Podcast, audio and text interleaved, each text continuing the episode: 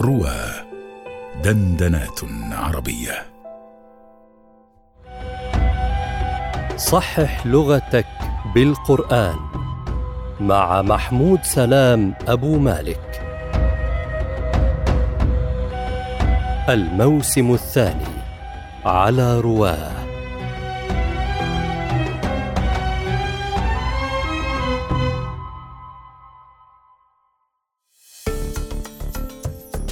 السلام عليكم ورحمة الله وبركاته. عما بفتح الميم ميم مشددة من دون ألف أم عما بالألف؟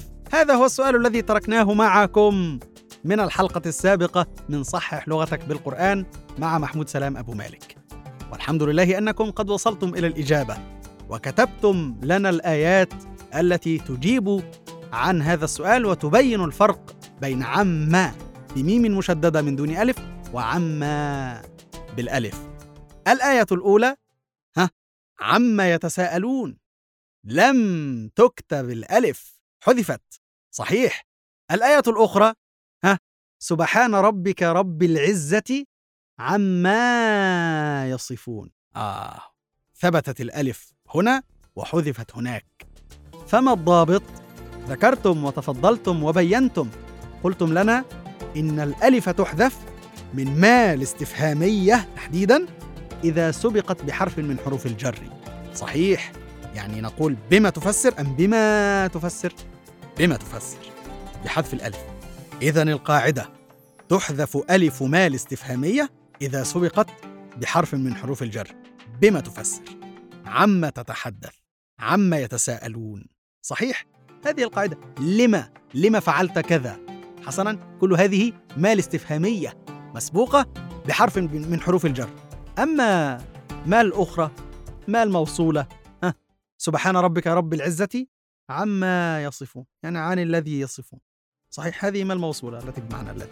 فلذلك لم تحذف هذه هي الإجابة يا أحباب غير أن تفصيلة دقيقة أخرى ذكرها السمين الحلبي في الدر المصون قال لك ويجوز أن تقرأ ما الاستفهامية بإثبات الألف ولكن اسمع وركز فهذه تفصيلة جميلة. قال في عما يتساءلون التي هي ميم مشددة مفتوحة من غير ألف قال لك وقرأ عبد الله وأبي وعكرمة عما بإثبات الألف. فيما الاستفهامية فيما الاستفهامية إذا سبقت بحرف جر؟ إذا سبقت بحرف جر. قال وقد تقدم أنه يجوز ضرورة أو في قليل من الكلام. ومنه على ما قام يشتمني لئيم إلى آخره. على ما؟ وهذه قال لك السمين إنها ضرورة شعرية أو تجوز في قليل من الكلام.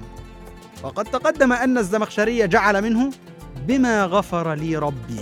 جعلها من هذا أنها ما الاستفهامية التي ثبتت ألفها لكن هذا فيه كلام.